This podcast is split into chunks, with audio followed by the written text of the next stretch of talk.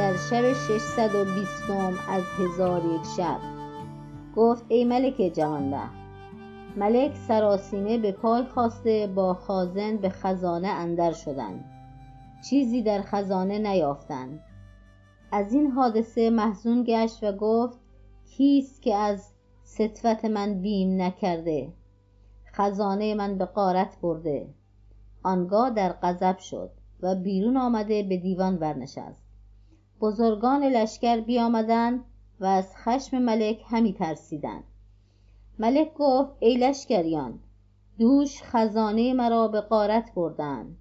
نمی‌دانم کیست که از من هراس نکرده و خزانه من برده است. لشکریان گفتند این کار چگونه تواند شد؟ ملک گفت از خازن سؤال کنید. لشکریان از خازن بپرسیدند. خازن گفت دوش خزانه را همه چیز بر جا بود. امروز خزانه را تهی یافتم و نقبی در آنجا ندیدم. لشکریان ازین سخن در عجب شدند و هیچ یک جوابی نگفتند. مگر همان مرد سپاهی که نمایی از سلیم و سالم کرده بود گفت ای ملک من تمامت شب بناها دیدم که قصر بنا می کردند چون روز برآمد معموره ای یافتم که نظیر ندارد.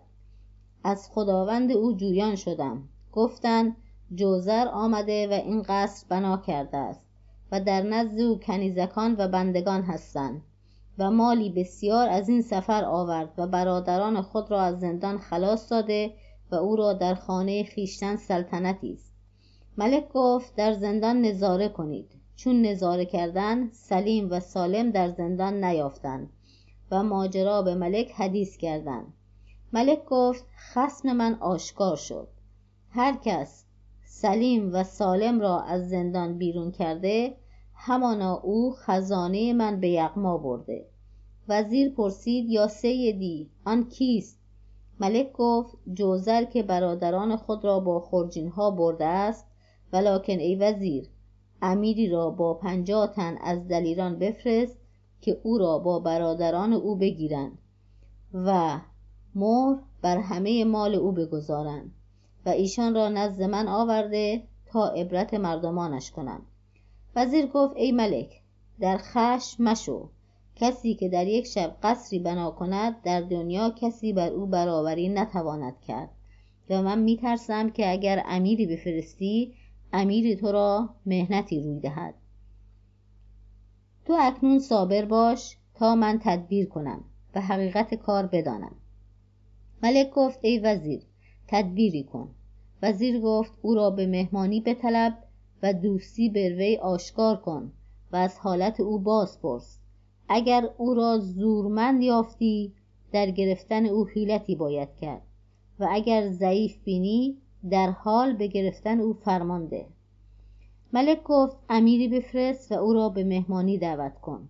پس وزیر امیری را که عثمان نام داشت و بسیار احمق و خودپسند و متکبر بود به سوی جوزر روانه کرد و او را به ضیافت بخواند. چون امیر عثمان به قصر جوزر برسید بر در قصر خواجه سرایی دید که به کرسی نشسته. خواجه سرا از بهر امیر عثمان برنخاست.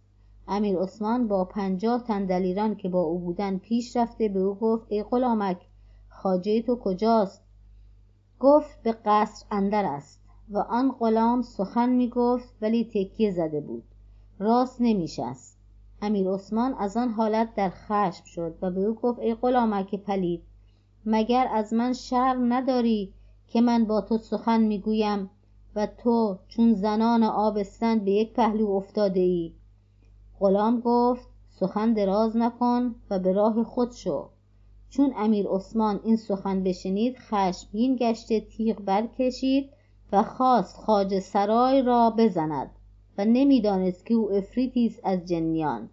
پس چون خواجه سرا تیغ برکشیدن او را بدید برخاسته تیغ ازو بگرفت و با پشت تیغ چند بار او را بزد. این کار به تابعان امیر دشوار شد که غلامکی خواجه ایشان را بزند. آنگاه تیغها برکشیدند. غلام در حال دبوسی برداشته به هر یکی از ایشان که دبوس می‌زد در خون خود غرق می‌کرد. پس ایشان همی گریختند و غلام ایشان را همی زد تا اینکه از قصر دور شدند. و غلامک بازگشته بر کرسی نشست و از هیچ کس باک نداشت. چون قصه به دینجا رسید بامداد شد و شهرزاد لب از داستان